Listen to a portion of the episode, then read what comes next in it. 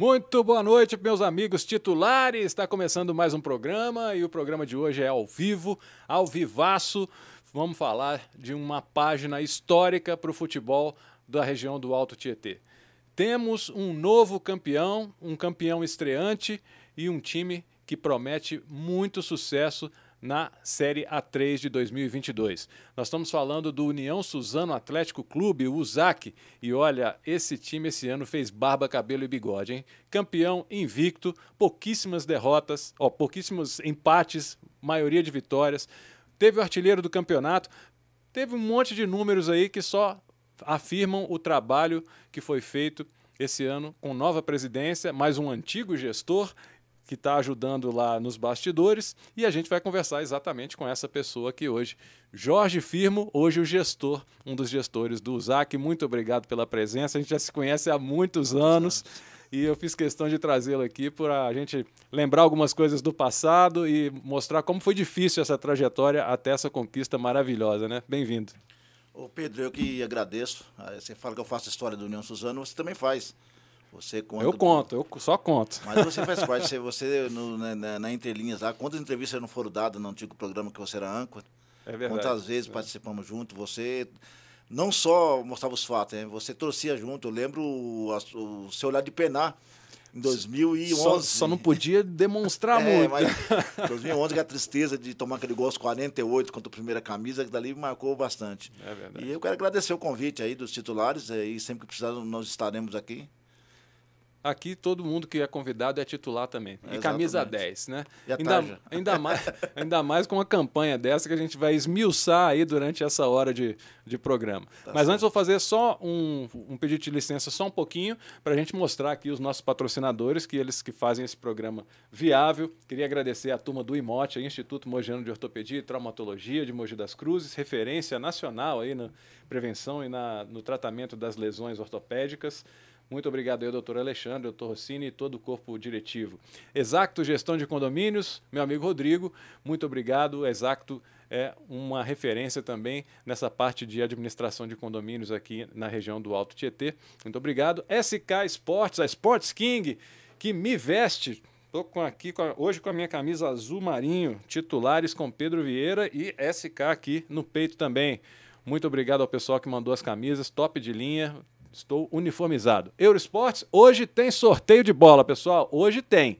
Então fica ligado aí que a gente vai mandar uma pergunta sobre o União Suzano Atlético Clube durante o programa e você vai tentar responder. O primeiro que responder e for aqui da nossa região, a gente vai dar de presente a bola da Euro. E a RTV Filmes, a nossa produtora, que tem esse estúdio maravilhoso aqui, que a gente faz o nosso bate-papo semanal. Feitos os agradecimentos, vamos lá. Vamos lá, grande Jorge. Eu vou te chamar de vez em quando eu vou te chamar de presidente, né? Não. Porque você... O presidente é o Fábio Souza, o Fabinho, já esteve aqui no Titulares com a gente, falando sobre esse trabalho que ele começou a fazer agora, né? Um ex-jogador, muito jovem ainda, já assumindo a presidência de um clube meio que no susto, né? Um cara muito gente boa, muito compenetrado e decidido a fazer sempre o melhor, né? E acabou sendo premiado também nessa estreia da presidência com a sua ajuda, com esse título da série da Bezinha, né? Mas enfim, se eu te chamar de presidente, você não liga não, porque você já foi presidente muitas vezes. Quem vai ligar vai ser, né, o Fabinho, não vai ser eu. Né? Nada, mas o Fabinho é uma pessoa super humilde, jamais ele ama. É a força do hábito só, assim, né? A força do hábito. Vamos lá, Firmo. Foi o primeiro título do União Suzano Atlético Clube, um clube que já tem 52 anos de história. E para você deve ter tido um gosto muito especial, né? Porque você foi um divisor de águas na história do clube. Eu queria que você explicasse essa história para o pessoal que está em casa, porque o USAC antes era comandado por uma pessoa que não tinha a mínima visão do que é um futebol moderno e da gestão de um clube de futebol, né, um pouco mais profissionalizada, apesar de ser a última divisão do estado, né? Conta essa história pra gente, como que foi essa transição e como que aconteceu. Foi meio conturbado, né? Foi. É aquele negócio, né? Tinha que cortar a carne, né? Aí é difícil, porque a pessoa que gosta, se refere ao seu João Schwartz, uma pessoa maravilhosa, diga-se de passagem, aprendi muito com ele. Foi presidente quando era jogador. Ele fundou o clube, mas a idade chegou e começou a ter problemas já em virtude da idade elevada, mais de 80 anos. E o clube não estava sendo bem administrado, não tinha uma visão futurística, não tinha uma visão profissional do futebol. E chegou ao ponto dele querer vender a agremiação e passar para uma pessoa que ninguém conhecia. Então, infelizmente, foi um capítulo triste, que mesmo eu sendo discípulo dele, sendo um cara que me ajudou muito, mas naquele momento, ou eu agia com coração ou com razão. Com coração, hoje não estaríamos aqui dando essa entrevista com o título do União Suzano, com certeza. O clube iria para outra cidade, e acabaria e morreria ali. Eu agi com razão, junto com os conselheiros da época, e nós conseguimos tomar a presidência, né? Veja bem, não foi assim um golpe de Estado. Foi feita uma nova eleição, até então ninguém peitava a família dele como presidente, eu peitei. E nessa eleição acabei vencendo as eleições. 2009, né? 2009. E estamos aí até hoje, né? Como presidente foi até 2018, depois João de Oliveira me substituiu, até por força de estatuto que eu não poderia mais ficar no comando da equipe. E esse ano aí tive uma grata surpresa, o Fabinho, né? Um rapaz de 38 anos, ex-atleta, jogou no Corinthians, Grêmio Barueri. E o cara tá dando conta do recado. Surpreendendo. E a curiosidade é que ele jogou pelo ECUS, né? Que é o maior rival do... até alguns anos atrás era um grande rival, né? Hoje está tentando recomeçar de novo. Ou não? Estou errado. É isso que está deixando ele contente, Pedro. Pela primeira vez ele ganhou um clássico local, né? Muito boa, muito boa. Gostei, gostei. Parabéns. Ai, meu Deus. Fabinho, aquele abraço, hein, amigo? Ó, não leva a mal, não, mas... O trabalho foi excelente, foi muito bem feito, né? Ainda um pouquinho, eu prometo que eu vou falar pouco das coisas ruins, porque o momento é de comemoração, sim, né? Mas é sempre bom a gente relembrar, porque eu acho que os erros do passado, eles ajudam a não ser cometidos, sim, no presente e no futuro, né? O Zac, ele teve momentos bem conturbados, né? Foram 12 participações aí na Copinha, 9 eliminações ainda na primeira fase, terminou 4 vezes na lanterna. E teve problemas também de questão de patrocinadores que fechavam um acordo verbal, depois saíam fora antes do início do campeonato ou durante o campeonato, deixavam jogadores sem receber e tudo mais, e você sempre tendo que administrar todas essas situações aí. Qual que foi a diferença do USAC desse ano para o USAC de outros anos? Por que dessa vez deu certo? Qual que foi a jogada? Não, aquilo que nós fizemos lá atrás, nós não vamos repetir. Eu quero fazer de um jeito diferente. Qual foi a virada de chave que fez com que tudo desse certo nos bastidores administrativos do clube? Foi a mudança da forma de pensamento, né? É igual você diz, a gente aprende com erro. Quem sou eu dizer que nunca errei? Houve erro, sim. Muitas vezes até por necessidade, né? A gente tinha que pegar aquele que aparecesse primeiro, onde aí eu acho que eu deveria até muitas vezes licenciar, em vez de jogar, mas na vontade de querer deixar o time ativo, porque tinha concorrente na cidade que, à época, era favorito, à época era preterido pela administração pública, e eu não podia deixar o União Suzano morrer. E o que mudou para esse pessoal é a seriedade com que eles tratam futebol. Primeiro, são pessoas que vieram a mando da cidade. Tá? O Fabinho é de Suzano, tem vários funcionários que é de Suzano, então já dá uma credibilidade maior. Não é eu sozinho tomando porrada em Suzano, o resto virava as costas embora, ninguém sabia quem era. Então é o primeiro ponto. O segundo ponto, foi uma análise financeira que a gente viu que o grupo que estava associado a esse pessoal tem esse poder financeiro mesmo, comprovaram que tem esse poder financeiro. E a forma de gestão, que nós praticamente fizemos uma gestão dividida. Não era antes, o cara vinha, dava um dinheiro, eu ficava assinando um documento e o cara fazia o que queria. Não, foi sentado, foi montada uma diretoria exclusiva, executiva para o futebol. Não é só aquela coisa, administração é uma coisa, futebol é outra. O clube pagou todas as dívidas que tinha através desses parceiros que chegaram. E aí a forma do sucesso. Quando você age com profissionalismo e cabeça no lugar, com equilíbrio, saúde financeira, a tendência é chegar. Porque o pessoal pensa que a última divisão é fácil. Não é fácil. Não é. Talvez seja mais difícil, né? Até porque é difícil arrumar um investidor, é difícil arrumar um jogador de qualidade, é um torneio sub-23... Quem investe, às vezes, quer um retorno muito rápido e quando não vem, sai no meio do campeonato, como você acabou de falar aí. Então, talvez seja a divisão mais difícil, né?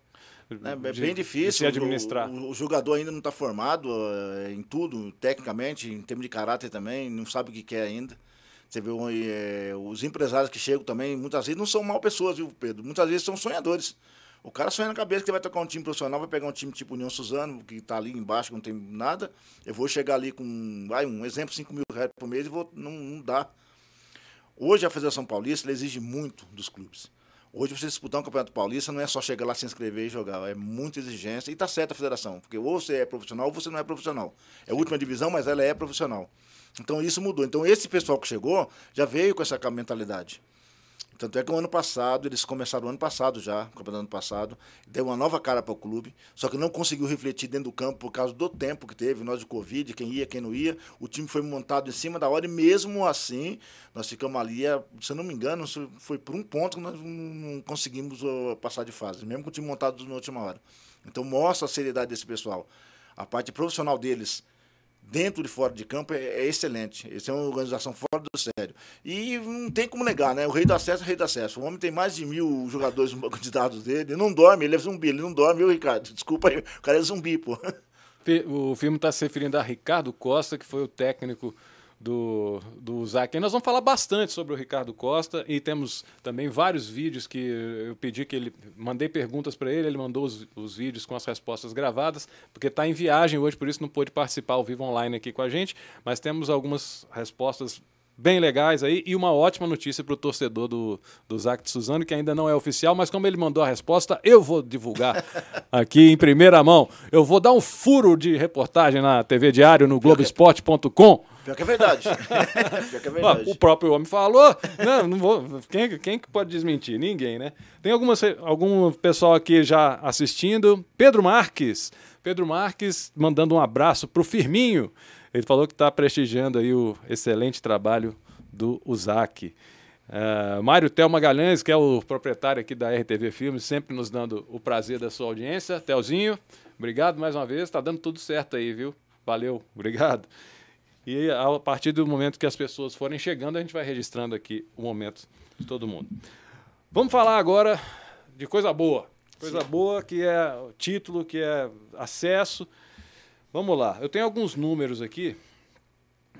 Ó, o Zac encerrou a primeira fase da Liga Paulista. Não, perdão. Eu estou lendo o Mogi Futsal. O Zac, a campanha. Ó, primeiro título da segunda divisão em 52 anos de história, já falei aqui. Foi campeão invicto, 13 vitórias, 5 empates em 18 jogos.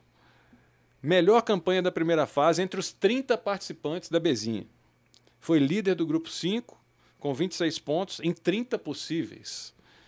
E é uma campanha que deu vantagem para sempre decidir em casa, isso foi fundamental também, né? Os mata-matas, né? E a gente vai começar agora a mostrar algumas imagens de jogos marcantes aí. É claro que a gente não vai conseguir mostrar todos, né? Senão o programa ia ter que ter umas 2, 3 horas. Mas a gente vai mostrar momentos importantes aí. Vamos para o primeiro vídeo, Léo, por favor, que é o vídeo das oitavas, né? É o jogo que definiu a classificação nas oitavas de final. Como a gente disse, a primeira fase foi sossegada, né? O primeiro do grupo, tranquilamente, foi o melhor time no grupo aqui do regional e com times do Vale do Paraíba também. E aí você pode falar um pouquinho sobre esse jogo das oitavas, Firmo. O jogo da oitava foi um jogo relativamente fácil em comparação aos demais, né, da semi-4 não. O problema do Colorado Caieiras é que é um clube novo que chegou esse ano. Tem dificuldade igual todos têm nessa divisão. Mas é o que você não conhece, né? Que não conhece, exatamente. É. E a torcida deles, né? Que embora não tivesse torcida, eles têm uma falha enorme no estádio deles lá que permitiu que os torcedores assistissem por cima das cabines e de cima das cabines estavam jogando rojão dentro do campo. Nossa Senhora! Isso aí quase acertou o jogador. O Fábio quase foi punido no TJ porque foi reclamado o árbitro ainda achou que o Fábio estava errado. E o clube chegou a ser punido de alguma forma? Eles foram punidos, interditou o estádio deles, foram punidos. Mas uma coisa triste, né, do futebol. Mas ocorreu, foi esse jogo aí. Agora, o jogo mais difícil que teve já foi o outro. Eu creio que o mais difícil para nós foi o Independente de Limeira. O Independente de Limeira arrancou a gente do sério. Porque, foi das quartas, né? Porque até então a gente não tinha tomado o primeiro gol na partida. Sempre saímos ganhando ou empatamos 0 a 0. E dessa vez não pegamos um adversário que, além de neutralizar nosso meio de campo, conseguiu marcar o primeiro gol. E aí ficou 1 a 0, classificava eles, dentro do Suzanão. Esse aí, eu já estou adiantando aqui, a gente vai ouvir dele próprio, o próprio Ricardo Costa também concorda com você, que esse foi o jogo que ele que mais assustou assim, na campanha, né? Bom, a gente já está rodando aí vários jogos, né? Rodamos das oitavas de final, rodamos das semifinais, rodamos do primeiro jogo da final contra a Matonense lá na casa deles, foi o jogo que praticamente garantiu o título, né? Porque o segundo foi 0 a 0 aqui em Suzano e a turma levantou a taça. Então já estamos rodando vários jogos aí. O que mais que dá para chamar atenção nesse grupo aí, Firmo? A gente vai ouvir o Ricardo Costa falando da montagem do elenco, mas o que foi o diferente na escolha dos jogadores? De onde vêm esses jogadores? Qual que é o perfil que vocês escolheram? Teve um empresário envolvido no meio? Como é que foi assim para montar esse elenco? Não, teve, lógico, houve empresário que nos ajudou indicando jogadores, uma equipe financeira que custeou as despesas de jogadores, que não são jogadores baratos. Todos passou pelo crivo do Ricardo, né? O Ricardo tem um banco de dados dele. Os que foram indicados também, ele analisou bastante antes de indicar a contratação. E o diferencial desse time, cara, é que você vê, nós somos um artilheiro com 8 gols. Esse aí foi o artilheiro da competição, esse que eu ia falar. Só que você vê depois o Madalena, acho que teve 5 ou 6, foi tudo, tipo, mostra que o clube não tem estrela solitária. É o conjunto que... Não, que uma prega. Defesa pouquíssimo sólida, vazada sólida, também, né? Sólida. E a defesa começa no meio campo também, né? Do meio a marcação no meio de campo e o posicionamento que o Ricardo faz, né? O Ricardo faz um posicionamento que ele avança a linha quando quer, ele recua quando quer, ele tem o clube na mão, ele tem o controle remoto dos atletas na mão. Parece um jogo de videogame, ele faz o que quer com os atletas dentro do campo. Aí, ó, o número não mente, ó. A melhor defesa sofreu 7 gols em 18 jogos. É menos de meio gol por jogo, né? Não existe meio gol, mas enfim, é 0,38 por jogo, é muito pouco. E não sofreu gol em 13 dos 18 jogos que disputou. Isso aí é sensacional. Só tomou um gol em casa. Só um gol em casa. E o aproveitamento em casa, então, da defesa é melhor ainda. Melhor do que fora. E essas cenas aí, certamente você estava lá, né? Isso aí agora é gostoso assistir, mano. No jogo, no jogo você fica tenso demais, porque embora você tenha confiança no seu elenco, mas é campeonato, futebol é futebol, né? Olha a bola com a cara certa. Entendeu? Bola bola dessa aí, você fala, poxa vida, agora e outra. Nesse momento, nós estamos com um jogador a menos em campo nesse momento. Quando eles fizeram o primeiro gol deles, estava 2-0 para nós, eles diminuíram 2-1. E a gente jogou a menos. Nós tínhamos que segurar a pressão dele, da torcida. E não é um time fraco, o Matonense chegou merecidamente. Foi a segunda melhor campanha, né? Foi a melhor campanha contra a segunda melhor campanha na final. Na final, é isso mesmo. Eles só perderam 2 partidas. Uma foi para nós, o outro foi na primeira fase ainda. Então eles também não chegaram forte na final. O que deixa ainda mais valorizado, né, o título, né? E esse momento foi muito de extravasar, né? Porque estava muito feliz aí, não tinha como não estar. Muito legal. E eu quero saber agora, onde é que está essa taça? Taça está na sede do clube. Não vai fazer igual a Júlia Rimet, não. Vai ficar lá. Já que você falou de sede do clube, quando o Fabinho esteve aqui também numa das outras edições, eu perguntei para ele a questão da estrutura, né? Porque foi uma surpresa muito positiva, né? Eu ainda estava na TV Diário quando a gente foi lá mostrar a estrutura que os jogadores tiveram de alojamento, de alimentação e tudo. E foi uma surpresa muito boa, porque aquilo ali é uma estrutura... Poucas vezes, acho que eu não vi nenhuma vez, algum time aqui da nossa região ou do Vale do Paraíba, que eu conheço alguns também, consegui fazer aquilo lá, né? Um prédio inteiro, né, com sede administrativa, os alojamentos, parte de refeição. Isso aí foi um diferencial também, né? Acredito que os jogadores tenham retribuído em campo por causa disso também. O jogador ele age também com psicologia, né? O jogador é igual um filho, você tem que dar condições para ele estudar, tem que dar condições para ele crescer. Senão ele vai virar um marginal ou ele vai desgostar da própria família. Então o atleta não é só pagar o salário do atleta, você tem que dar condição para ele. Hoje nós temos fisioterapia, a gente leva eles em musculação. Tem uma equipe médica que está dentro da sede, tem um médico próprio do clube dentro da sede, não vai em um hospital, tem um médico dentro da sede. Olha que legal. Então isso aí tudo faz com que o atleta se valorize, né? E se valorizando, eles são cobrados por eles próprios. Não pode falar assim, eu não vou entrar em campo porque não recebi em dia, não vou entrar em campo porque não tenho isso. Não tem desculpa lá no União Suzano. Lá o jogador ele é bem tratado dentro das nossas possibilidades. E arrisco dizer que você falou Vale do Paraíba e tudo mais, eu arrisco dizer que tem time de Série A2 que não tem estrutura que o União Suzano tem hoje. Por isso que dá para sonhar alto e tentar chegar a 2. Legal. A gente está vendo mais um pouquinho aí das imagens da comemoração dos jogadores, com o troféu, com o título, esse momento aí que coroa uma campanha brilhante aí do Zac. E eu queria também falar uma coisa que me chamou um pouco a atenção, a mudança do escudo. Ah, sim. Né? Eu sempre quis te falar isso, mas nunca tive assim, a oportunidade certa para falar. O escudo antigo era muito parecido com o do ECUS. Do São Paulo também. O formato era do São Paulo, né? Mas é um azul meio mais claro, né? E tudo. eu acho que o ECUS era muito parecido. E são duas sopas de letrinha, né? O ZAC, União Suzano Atlético Clube, e ECUS Esporte Clube União Suzano, né? E eu sempre falei, tipo, sempre, próxima vez que eu encontrar com o filme, eu falava, ó, o primeiro que mudar o logotipo do clube vai ter uma chance grande de mudar essa história, porque esse negócio deve estar dando azar, não é possível, porque nenhum anda para frente. Um acabou, né? Fechou as atividades, retornou só agora, né? E ainda meio assim, capenga. E dito e feito, eu falei, nossa, eu devia ter falado isso, que ele iria me cobrar. Nós chegamos a uma época. E ficou muito bonito, né? Nós chegamos a uma época, lembra que até eu comecei com você, ia mudar até o nome nisso aí de União Suzano, ia virar Suzano Esporte Clube, lembra? Lembro. Mas aí não foi adiante, porque tinha que pagar uma taxa enorme na CBF e a gente sempre não conseguia tocar o time em campo e ia pagar para trocar um símbolo e mudar o nome. Mas a ideia já era mudar. Só uma beliscadinha, não foi nós que copiamos o símbolo, copiaram o nosso. Não, mas não, isso não importa. O problema é que houve um gênio. É nosso clube-irmão, nosso clube-irmão. Eu sei muito. Deixa para outro programa, essa coisa do clube irmão. Vamos deixar. É todo campeonato é 6 pontos garantidos, mas é cada navio, Serginho, desculpa aí. Serginho Chagas, presidente do ECUS. Estamos na brincadeira aqui, viu, Serginho? Um grande abraço para você e sucesso nessa nova retomada aí, porque vai ser difícil. Tem que às vezes, pegar umas dicas aí com o pessoal do ZAC, porque os caras acertaram a mão esse ano em todos os sentidos. Eles estão bem no Sub-17, viu? O ECUS está muito bem no Sub-17 de passagem. Hoje, ganhar da Ferroviária 2-0 fora de casa. Então, caminho certo, me investir na base. Espero, porque o Serginho está me ouvindo. Meu amigo, com certeza, meu amigo. Houve até uma tentativa de unificação. Mas problemas de documento acabou não dando certo. Mas eu espero que tenha o caminho certo, porque muitas vezes eu me iludi também com passagem de fase e, na verdade, o cara só queria formar o atleta dele, depois sumir e deixar o clube na mão. É, né? Aí não dá. Fazer mais uma menção aqui. Néder Perego, quando eu cheguei aqui na TV Diário, era um repórter ainda, em 2001. Ele era cinegrafista aqui e foi um dos melhores cinegrafistas que eu trabalhei. Hoje está na TV Record. Néder, obrigado pela audiência aí. Um grande abraço para você. Sucesso sempre aí. Cara, gente fina e que curte muito esporte. Corredor. Espero que ainda esteja correndo, hein? Qualquer dia eu vou fazer um treininho aí. Voltando aqui, então. Essa questão do escudo, eu ainda queria insistir um pouquinho, porque houve uma eleição, né? Sim. Na internet, para o torcedor se participar também.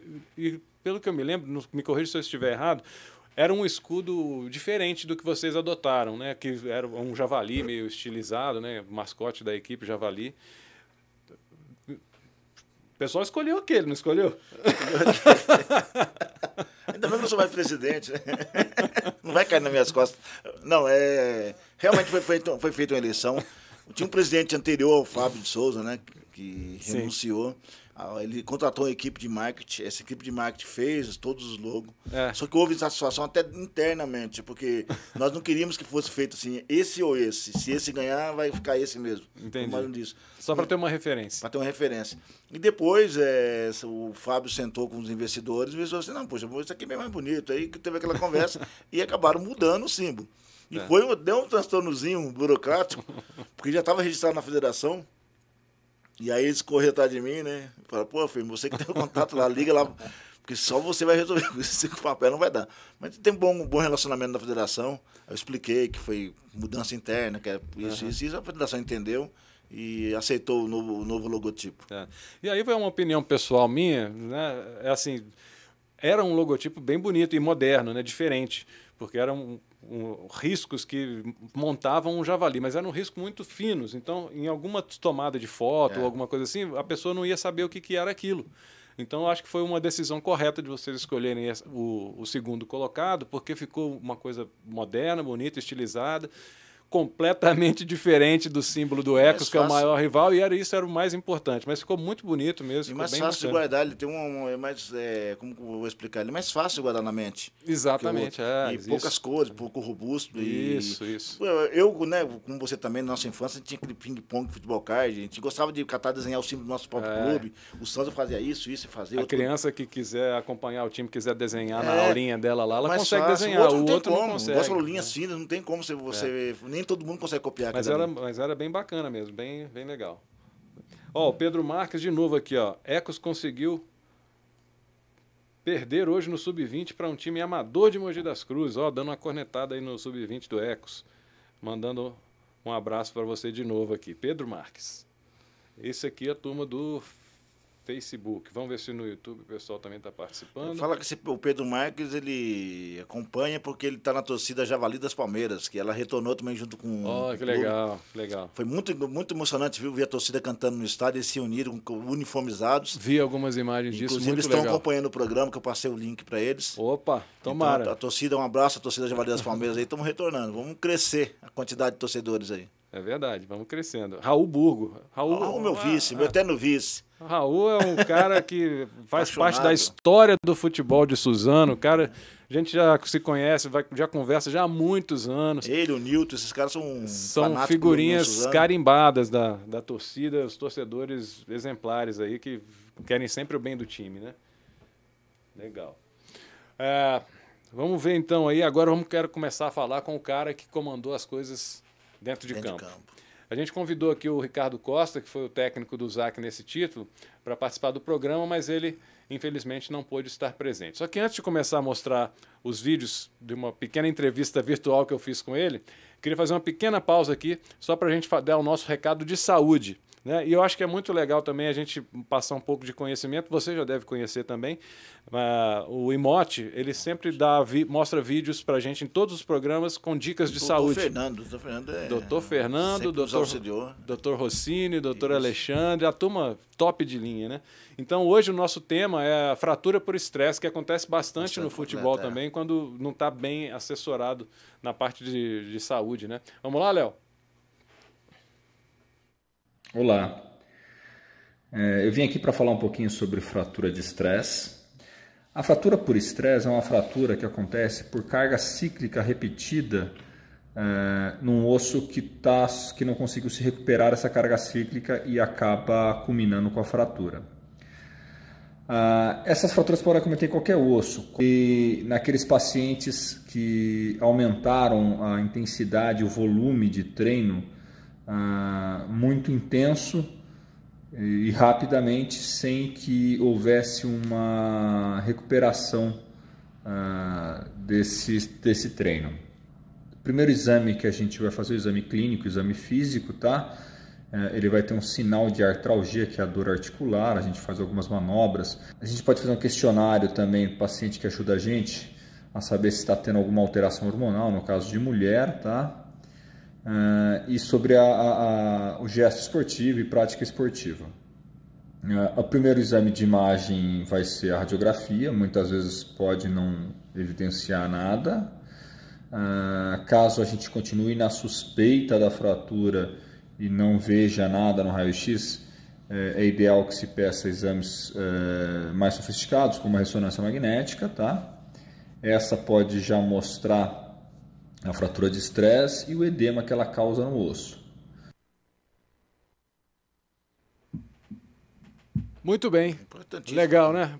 Eles dão essas dicas de saúde assim que são muito importantes, muitos entrevistados gostam e acabam se aprofundando. Depois todos são ligados ao esporte, né? Então dá parabéns aí pro pessoal do Imote sobre essa iniciativa. Esses três aí é comum em alto rendimento, né? Porque você sempre está acima do seu limite aí. Sem dúvida. Uma hora dá problema. E como ele falou, se não for diagnosticado antes e a pessoa continuar fazendo a atividade, aí o negócio vai pro vinagre mesmo, né? Pode perder um jogador aí importante e tal. E nessa questão você já falou, né? Vocês estavam muito bem assessorados na parte médica lá, né? Também foi um diferencial. Você vê que nós perdemos um jogador só, mas quando o fisioterapeuta descobriu a lesão no Madalena, ele já tirou ele do time, já foi tratar para poder ter condição de jogar a final. Então é muito importante o auxílio de um médico, de uma pessoa especializada na medicina esportiva. Muito legal. Ainda mais num campeonato de tiro curto como esse, né? Um campeonato curtinho, perder qualquer jogador ali pode custar um título, né? Com certeza. E é um investimento, então, que é importante fazer. A nossa zaga, se não me engano, a nossa zaga nunca teve uma lesão. Foram poucos jogadores lesionados. Até isso, você pode colocar no recorde também. Eu acho que se você analisar as outras equipes, a equipe que teve menos lesão foi a nossa. Olha que legal. Esses números aí eu não tenho, mas se você fala, eu acredito. Léo, vamos lá. Então agora a gente vai começar a mostrar então uma entrevista virtual que eu fiz com o técnico Ricardo Costa. Ele está viajando neste momento do programa, então eu fiz algumas perguntas e ele mandou os vídeos respondendo para a gente. Primeiro vídeo, o Ricardo Costa vai fazer uma análise sobre a campanha geral do time. Vamos lá. A gente fez uma grande primeira fase, a gente fez um grande campeonato na primeira fase, né? Sobressaímos, não perdemos nenhum jogo, não tivemos risco de perder nenhum jogo na primeira fase, né? Então isso nos deu segurança, né? Agora, lógico que as pessoas de fora, né? Talvez por falta de conhecimento ou por não conhecer, não ter assistido nossa equipe jogar, começou a se jogar uma responsabilidade, né? Falou que a gente não pegou ninguém na primeira fase e isso incomodou muita gente, né? E lógico que você fica preocupado quando inicia o mata-mata, né? Como que seu time vai responder, como esses jogadores jovens vão responder. Mas acabou passando por todas as etapas, né? Como se fosse a primeira fase, né? Nós continuamos muito bem, muito forte, né? No mata-mata, né? A gente soube mudar essa chavinha de classificação para mata-mata, que são campeonatos totalmente diferentes. Então, como eu falei, né? Foi um time copeiro, um time que soube jogar tanto em pontos corridos como em mata-mata. Eu acho que o jogo mais difícil, mais marcante foi contra o Independente, né? Eu acho que o Independente... Nós fizemos um bom primeiro jogo lá, acho que nós tivemos muitas chances de até vencer o adversário fora de casa. Né? Mas no jogo de volta, né, não encaixou muito o jogo contra eles. E aí nós ficamos muito tempo sem a bola, correndo risco, né, porque a gente não podia perder o jogo. O empate era nosso. E quando a gente levou o gol, preocupou bastante. Mas ali também mostrou um poder de reação muito forte dessa equipe, né? Que precisava empatar o jogo para poder passar e a gente conseguiu empatar com mérito. Então acho que esse jogo foi o mais marcante. Travou o vídeo, mas o áudio diz tudo, né? Concorda com ele? Concordo, foi o jogo que eu falei contra o Colorado. Exatamente. Lá. Foi o jogo que a gente sentiu, Independente, desculpa. Quando o Independente sentiu, porque o Independente tinha um meio de campo muito bom. Foi o primeiro time que neutralizou a jogada do Ricardo. O Ricardo ele trabalha muito a posse de bola no meio de campo, o tic-tac. E foi o único time que neutralizou essa jogada nossa. Então, naquele jogo, além de tudo, empatado 0x0 lá, e eles meteram um gol na gente no segundo tempo já, ali deu aquela sensação, ixi, será? Mas... pôs a cabeça no lugar, tocou a bola e achamos o gol. Podia, no final teve até um gol incrível perdido, né? Que criticaram o garoto, porque não entende regra de futebol. Ele pegou a bola, o goleiro estava na nossa área cabeceando, e ele tinha um jogador que podia tocar. Mas a pessoa esquece que não é o goleiro que dá a linha de impedimento, é o último homem. O último tem dois, exatamente. E só tinha um. Então ele não passou a bola porque não dava mesmo. Ele passou, no que ele deu uma passada que foi travada, a bola saiu fora, passou rapando na trave. Podia ter virado 2x1 aquela partida ali. Que coisa, hein? Mas é bom para dar um... né? Acordar um pouco. Depois que passa, nossa. É para dar aquela valorizada. Né? Puxa, soubemos passar sufoco, né? Como ele bem disse ali. Né? Quando teve um problema, a gente soube assimilar esse problema, contornamos durante o jogo e conseguimos sair com o resultado a nosso favor. Né? Pedro, o psicológico da nossa equipe também é muito bom. Pra gente que tá fora, é cruel ficar torcendo no 90 minutos, mas você sente que eles dentro de campo, eles não estressam. Foi assim no primeiro jogo contra o Independente lá, a finalíssima, né? O último jogo contra a Matonense, que veio por tudo ou nada. Nossa zaga resistiu, parecia que tava, sabe, a qualquer momento nós vamos fazer o gol, nos canta-cabeça, e não sentiu o jogo. E isso me chama muita atenção, porque é um campeonato sub-23. Exato. Mas são jogadores que vêm de um banco de dados, jogadores que já jogaram. Nenhum ali é calça nova. Ali o Ricardo trouxe um jogo na Portuguesa Santista, outro jogou com ele no São José, outro foi semifinalista da adversária, ele viu o cara jogando e trouxe, do Prudente Prudente. Você falou em banco de dados aí. Vamos falar então um pouco sobre Ricardo Costa, o técnico do ZAC, que adota uma estratégia bem legal. Assim. O cara é bem atual, assim, é um nerd do futebol. Conhecido também como o Rei do Acesso, hein? O histórico recente do Ricardo Costa. Ó. Foi campeão com a Portuguesa Santista em 2016, com o São Bernardo em 2017, com Marília em 2019, com o São José ano passado, foi campeão também, com esses três, não foi campeão com o São Bernardo e Marília, mas conseguiu acesso. Né? Foi campeão e conseguiu acesso com o São José ano passado, e esse ano foi campeão, conseguiu acesso e foi campeão com o ZAC. Então, a única vez que não conseguiu acesso ficou na semifinal. Aí. É. E o cara, ele tem um método de trabalho que é, né, ele tem um banco de dados de jogadores com mais de 1.000 mil jogadores, com todos os dados detalhadíssimos de cada um desses jogadores, que muitas vezes não são conhecidos pela maioria dos clubes pequenos, não, que não confiam no empresário que chega oferecendo os atletas, né? Aí, e tem que confiar na palavra do cara, porque às vezes é a única saída, né? Se esse empresário não veio aqui, é a nossa única saída de jogar o campeonato, eu tenho que acreditar nele. E muitas vezes não é, né? Agora você tem um técnico que tem um banco de dados com mais de 1000 jogadores, que estuda aquilo ali para montar o seu elenco, o resultado está aí, igual você falou. Você passava perto da sede, ele tem um apartamento em Suzano, né, que foi alugado para ele, e tinha uma sala dele na sede.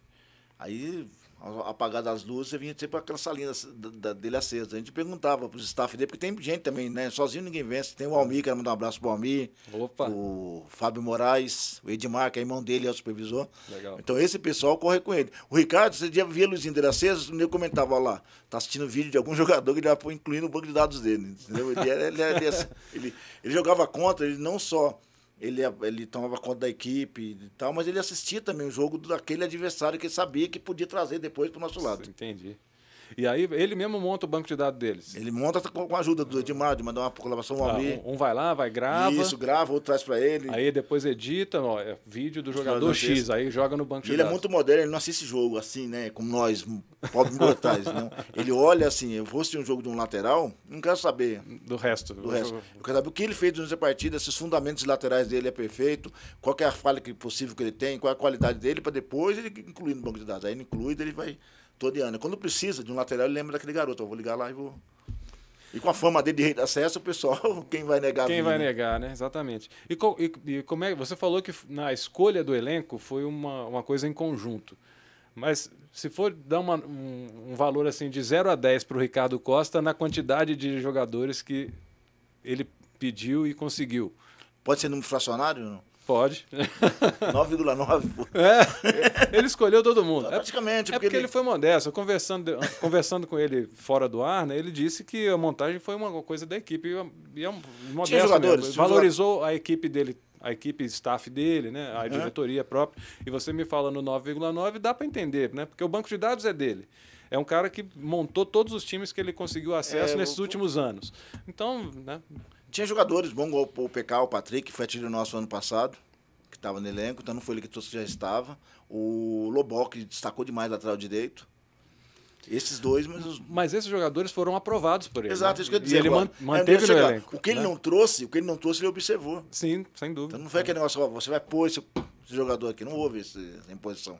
É. Foi tudo ele que olhou e, ó, tudo bem, vocês trouxeram, eu aceito porque é bom. Ou, desculpa, mas não dá. Ele é muito profissional, ele é muito sincero, sabe? Ele não existe. Se você perguntar para ele assim, você gostou de mim? Ele fala, não, na sua cara ele fala. Não tem, ele tem personalidade, né, no que ele faz. Por isso que dá certo. É, o pessoal pode estar estranhando, a gente está falando disso aqui. Ah, o técnico, a gente está surpreso porque foi o técnico que escolheu 99,9% do elenco, mas é porque essa divisão é difícil, né, Jorge? Difícil. Nem sempre é o técnico que escolhe, não. Às vezes o técnico tem que engolir os jogadores trazidos por empresários que vão fazer o time conseguir jogar, vão jogar dinheiro ali, ó, estou jogando dinheiro, mas vocês têm que usar os meus jogadores, porque eu quero valorizar meus jogadores, quero vender meus jogadores. O clube fica com uma parte, eu fico com a maior parte. O cara tá treinador, fala, esse cara é treinador e você tem que ficar quieto e falar, tá bom, você tem que treinar.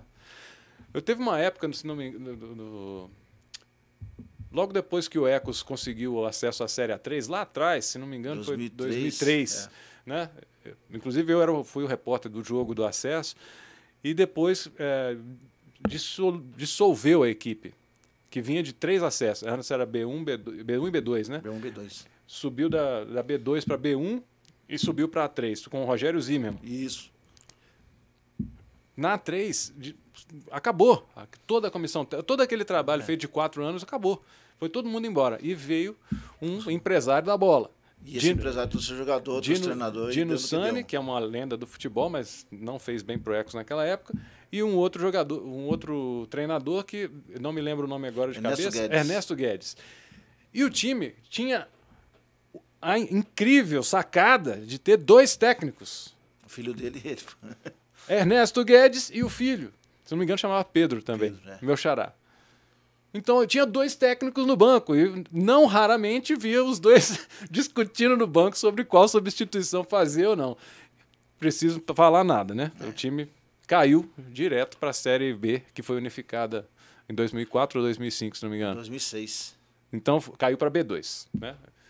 Então, quer dizer, quando isso acontece, raramente a chance é de sucesso. Nós temos um exemplo aqui, por exemplo, do Atlético Mogi. O Atlético Mogi é o antigo ZAC, né? Porque o ZAC também, nos anos 2005 ali, tomou de 10 do Mogi uma vez, quando a União subiu. Aí cai na nossa primeira conversa. Onde não há organização, dá nisso. Você quer disputar um campeonato só para disputar? Eu já fiz isso, tá? É erro que eu já cometi. É pedir para passar humilhação. Aí vai pegar apelido despejorativo e, em vez de você vai denegrindo mais o seu clube de tal maneira que um empresário jamais vai querer investir ali, porque sabe, passa aquela impressão que o clube não é sério. Mas por que acontece um negócio? Eu não entro na minha cabeça por que um Atlético Mogi está disputando o campeonato até hoje. Eu também não consigo entender. Porque já são muitos anos do mesmo jeito, sendo o pior time, tomando as maiores goleadas, sendo considerado o pior time do Brasil, superando até o Ibis, que virou um ícone de... Quer saber de futebol ruim? Olha para o Ibis. Agora o pessoal fala, não, quer saber de futebol ruim? Olha para o Atlético Mogi. Por que continua se não tem condição? E o interessante é que eles são um clube empresa. Eles deveriam, do alto inteiro, o único clube empresa é o Atlético Mogi. Né? Eles já deveriam ter uma visão mais profissional do que a nossa, que é associativo. É, isso não me vem na cabeça. E as entrevistas também são muito difíceis de conseguir com o Roberto Costa, que é o atual presidente, né? Assumiu de vez agora o clube inteiro, né? E a gente, raramente que eu consigo falar com ele, ele fala, não, agora a gestão vai ser diferente, agora eu assumi a presidência. Aí quando vê 10-0, é 15-0, time que não consegue jogar porque não tem jogador suficiente. E aí fala que... né? Não, mas não temos estrutura. Mas, então por que está aí, né? Sabe uma coisa, falha que eu cometi, Pedro? Como que um time desse consegue dar retorno financeiro, por exemplo, para se manter? Não dá, né? Não dá. Prejuízo, só dá prejuízo. Porque é multa da federação, porque eles chegam atrasados em jogos, não é só dentro de campo, é fora a bagunça, eles chegam atrasados dentro de campo. Olha, não é crítica direta ao Atlético Mogi, é aos clubes do mesmo nível, porque não tem só Atlético Mogi, não. Eles estão em evidência, precisa da nossa região, mas tem clube que entra para participar, e aí não pode, pô. Aí não pode. Mas é gasto... que o clube tem, ainda mais um clube empresa, né? É um gasto que o clube tem, não é barato fazer um time de futebol, é transporte, é alimentação, é alojamento de jogadores e tudo mais. Tem gasto. De onde vem o dinheiro para empatar esse gasto? Já que o time não consegue vender jogador, não consegue fazer receita. Não tem patrocinador. Não tem renda, porque não tem renda, não tem nada. É uma coisa que não entra na minha cabeça e as perguntas foram feitas várias vezes para gestores, para você também nas épocas de vacas magras, né? Você respondia com toda tranquilidade, respondia, sempre foi verdadeiro, falou, ó, erramos em contratar em chamar esse parceiro, mas era o único que tinha. Você sempre foi verdadeiro. Mas com Pedro, o Atlético Mogi eu não consigo. O que acontece? Respostas convincentes. Por que vocês estão... Ah, a gente quer uma nova visão para o futebol de Mogi. Mas 10 anos já tomando pau toda hora, sendo o pior time toda hora, não pode. Como é que vocês querem ser referência? Não tem nem torcida. Vou falar o que acontecia com o União Suzano. Hoje eu vim aqui com um amigo e dar a mão para a matéria, né? O que aconteceu no União Suzano? Eu não podia deixar de disputar. Vinha empresário. Igual você disse, nem todo empresário é só um que estão iguais os que nós temos hoje. Eles vinham com a visão única de jogar aquele campeonato. Muito porque o filho queria ser jogador e ele só tinha um jeito o filho de jogar, ele comprando a camisa do clube e pondo para jogar. Nisso aí trazia jogadores sem condição nenhuma e punha para jogar. O jogador que se sujeitava a jogar pela visibilidade na TV, para aparecer, tentava no ano seguinte um clube melhor. Então o jogador não tinha salário. A verba que vem da federação ela é baixa, não é alta. Então, você não consegue suprir, porque a federação dá comum, toma com a outra. Exatamente. Então, não dá para entender... Você tem um custo de 1.000, a verba da federação é de 500, como é que fecha a conta? Não fecha a conta. Aí chega no meio do campeonato, quando o cara já fez um monte de vídeo, já pegou a logomarca da Globo local, já fez o materialzinho para quem ele queria, aí o cara começa a brigar com você, fala que você é um péssimo presidente, já aconteceu isso comigo. E vira as costas. Aí, os coitadinhos que continuaram ali vão ficar até o final do campeonato levando surra. Porque uma coisa tem que dizer... Se eles perdem fora de campo, eles ganham dentro de campo com os molecados. Porque o mercado do Atlético de Mogi brigar até o último minuto. Qualquer outra agremiação, como aconteceu conosco em 2019, o nego virava as costas, igual fizeram com nós em 2019. Passamos de fase, todo mundo sabe essa história aí. Os empresários não pagaram o salário, não pagaram nem a alimentação. Os moleques não vão entrar em campo. Se eu não tenho um sub-20, eu ia estar WO na segunda fase. Mas o Atlético de Mogi apanhou e ninguém desistiu. Foi até o final. É. Mas isso aí é brilho do jogador, sim, né? Porque ele não tem saída, né? Não tem saída. Eu não estou recebendo. O alojamento é ruim, a comida é ruim, mas está faltando três rodadinhas aí.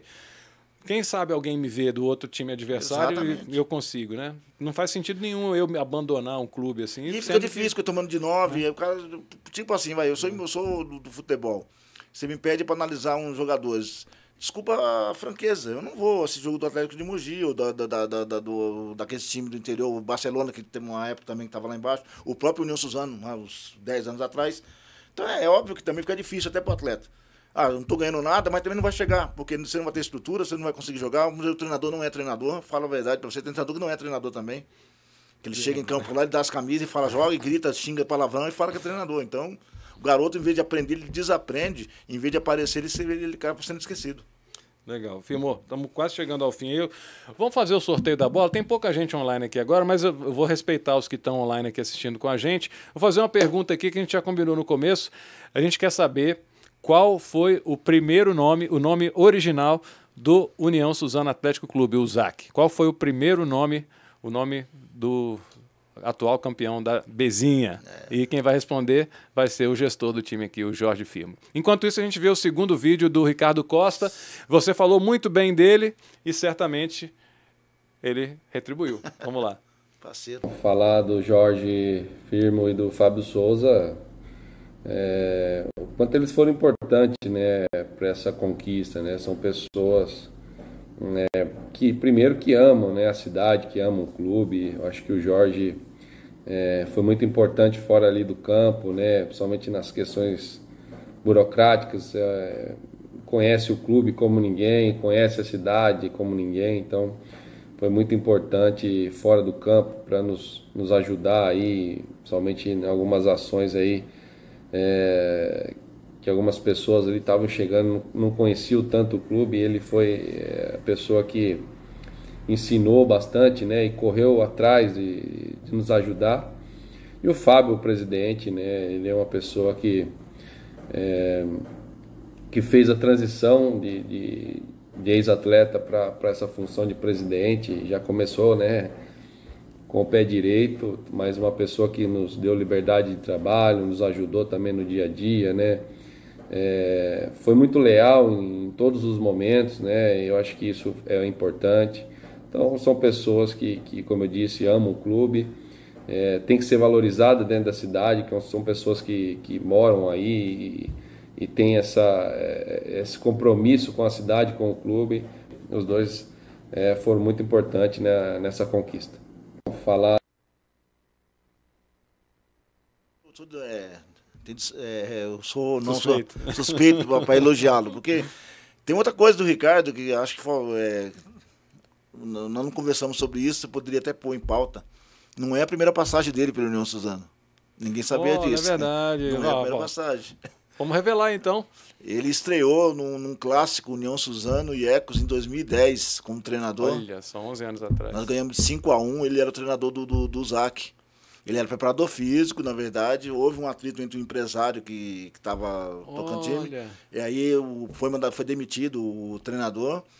E aí, na entrelinha, eu chamei o Jomar, né, que era o empresário. Eu falei assim, mas aquele garoto ali, preparador físico, converso com ele, porque sempre foi estudioso, é o nerd do futebol. Eu gostei desse apelido agora. Ele falou assim, pô, ele estuda demais, você não dá uma chance para ele. Estava entre ele e o William Narciso. Daí eu atendeu depois dele. Aí, porra, aí eu ainda pensei, acho que eu ferrei o Ricardo, né, cara? Eu pus ele lá no clássico, cara. No clássico, na fogueira. Na fogueira. Aí nós ganhamos 5-1, e até hoje ele lembra, sabe? No dia que chegou no Suzano, eu falei assim, ó, todo mundo fala hoje, mas aquele 5-1 que começou a dar o gostinho de querer ser treinador e tal. E o depois, como foi? Aí depois eu acho, eu acompanhei ele, que ele foi... Ele continuou sendo nós passamos interino. De fase, nós passamos... Não, ele assumiu... Não, ele ganhou tudo depois. Ele bateu... ele não é de hoje, não é de hoje. Ele bateu no Taboão, lá em Taboão da Serra, depois ele bateu no CAD, né, com a Diadema lá na mala em Diadema, e nós classificamos, cara, passamos de fase. Aí nas quartas de finais, que é direto para quartas de finais, nós pegamos uma pedreira com o Deportivo Brasil, e ele não conseguiu arrancar o empate com o Deportivo Brasil e perdeu lá só o último jogo. Olha só. Quase que vai mais longe. Aí dali ele foi pro Rádio de Mococa, eu lembro, ele foi pro Rádio de Mococa, depois ele assumiu o Bangu na Copa do Brasil, então a gente tem acompanha ele já. Que bacana, essa aí é uma curiosidade bacana. Registrar aqui, já temos um vencedor, ó. Pedro Marques, que está assistindo a gente desde o começo... Ele é chefe da torcida, pô, ele não... Ah, mas não interessa. Ah, o cara está assistindo e deu a resposta primeiro que todo mundo. Ó. Clube Atlético Paulista, tá certo? Corretíssimo. Primeiro nome do Uzak. Pedro Marques. Pedro, meu xará, você vai ganhar a bola da Eurosport, vou entrar em contato contigo aí pelo Messenger. Se eu não conseguir, aí eu peço o seu contato para o Jorge Firmo aqui, que certamente ele tem o contato para você buscar a sua bola aqui de presente, tá bom? A gente entra em contato e manda para você. Vamos lá, para mais um vídeo agora. Deixa eu ver qual que vai ser agora.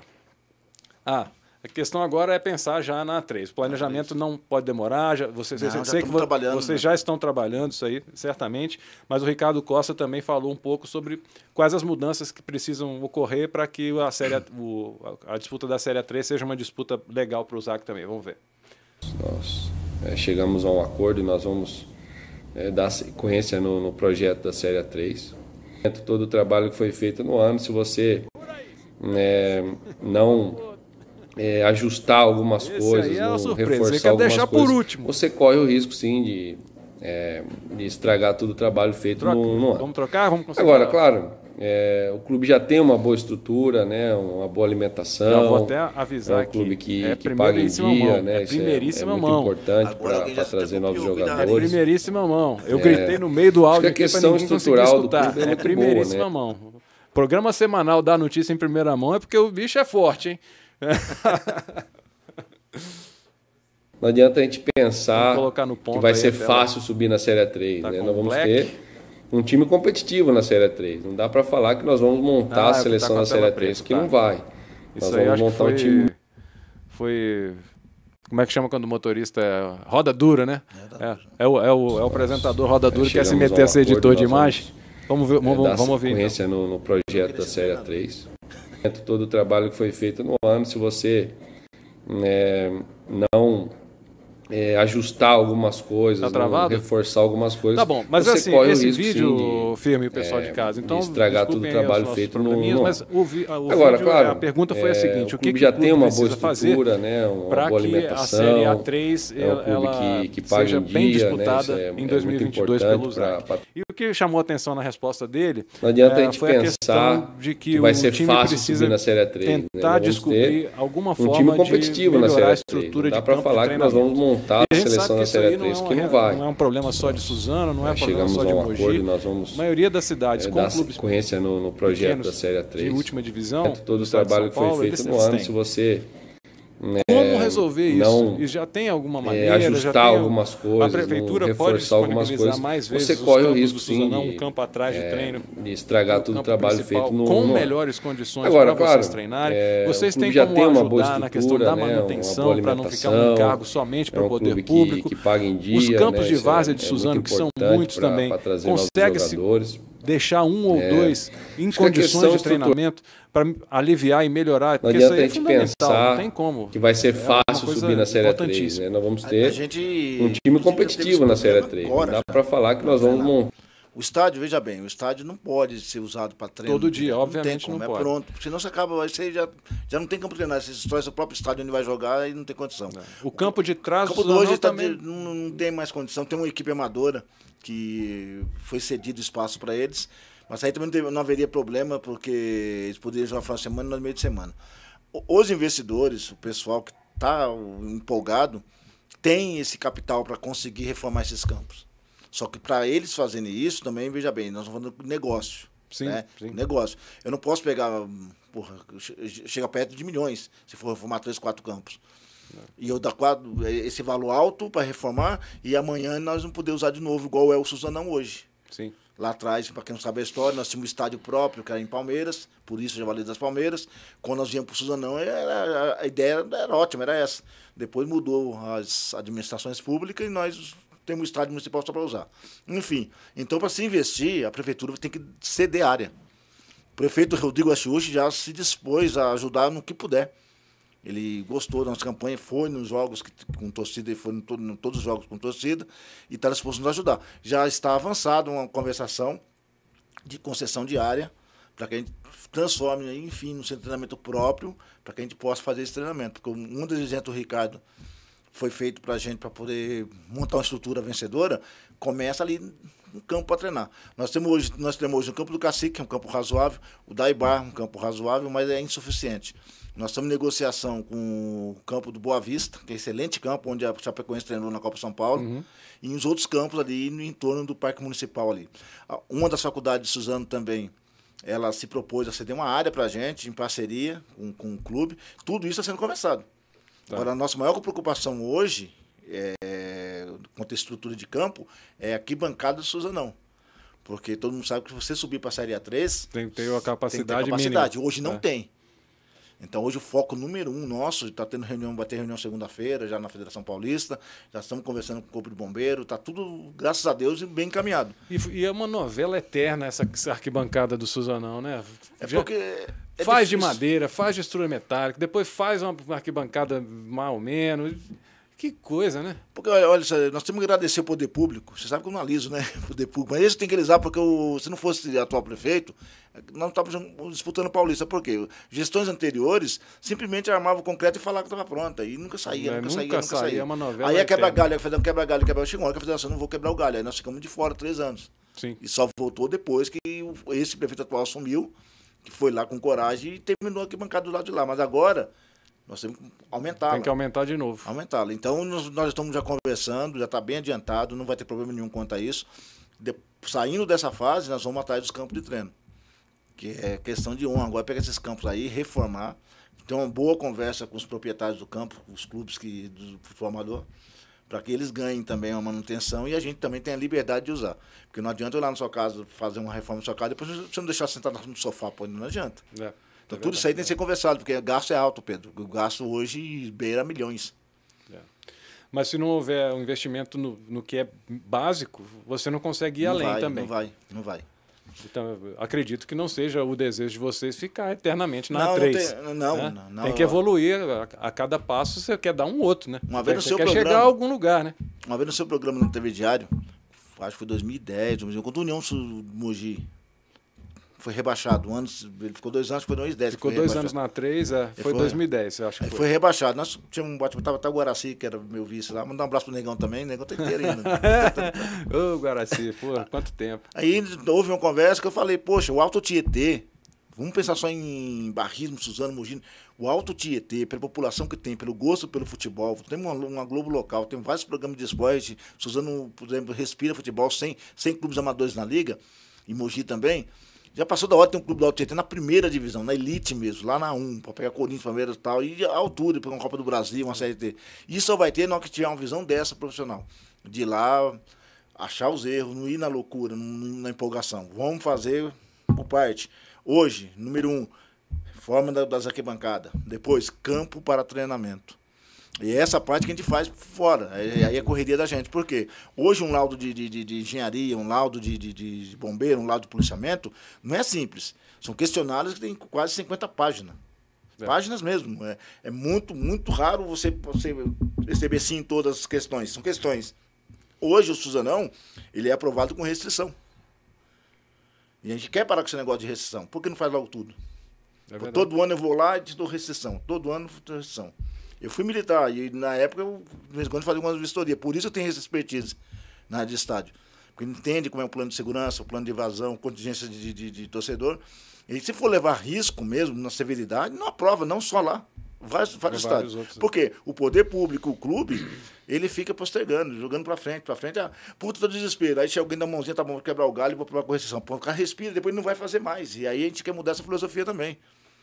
Tem que fazer, vai fazer. Não interessa que já foi aprovado ou não. Ah, já aprovou, mas vamos continuar, vamos ter que fazer e deixar isso aqui redondo. Para chegar um dia, sem dor de cabeça. Renovação automática, já chega lá, bate o olho e renova. Legal.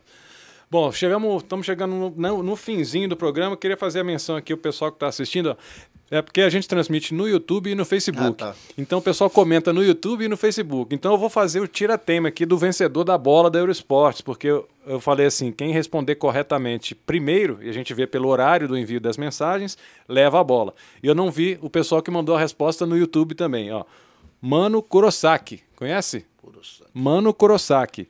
Respondeu corretamente, Paulista Atlético Clube, às 18h52. Clube Atlético Paulista.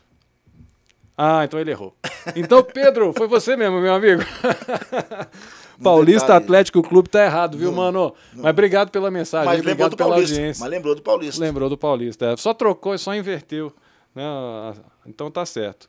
E Paulo Agostini, esse é irmão, meu irmão de exército, meu colega, amigo eterno, muito obrigado por estar assistindo a gente lá de Belo Horizonte ou São João del Rei. O cara é um apaixonado por São João del Rei, cidade que nós servimos juntos lá, o quartel, o 11º Batalhão de Infantaria de Montanha, servimos juntos lá, e ele tem um sítio lá, não sei se ele tá lá ou se ele tá em Belo Horizonte. Um abraço para você, Paulão, valeu mesmo. Vamos lá, então, agora a revelação. Essa notícia é bomba, é a exclusiva e vem da própria pessoa. A pergunta que foi feita foi a seguinte: Ricardo Costa fica no USAC na Série A3 de 2022? Solta aquele vídeo que a gente soltou na hora errada lá, Léo. Nós chegamos a um acordo e nós vamos dar sequência no projeto da Série A3. Todo o trabalho que foi feito no ano, se você não... ajustar algumas coisas, não reforçar algumas coisas, você corre o risco sim de estragar todo o trabalho feito no ano. Agora, claro, o clube já tem uma boa estrutura, né, uma boa alimentação, é um clube que paga em dia, né, isso é muito importante para trazer novos jogadores.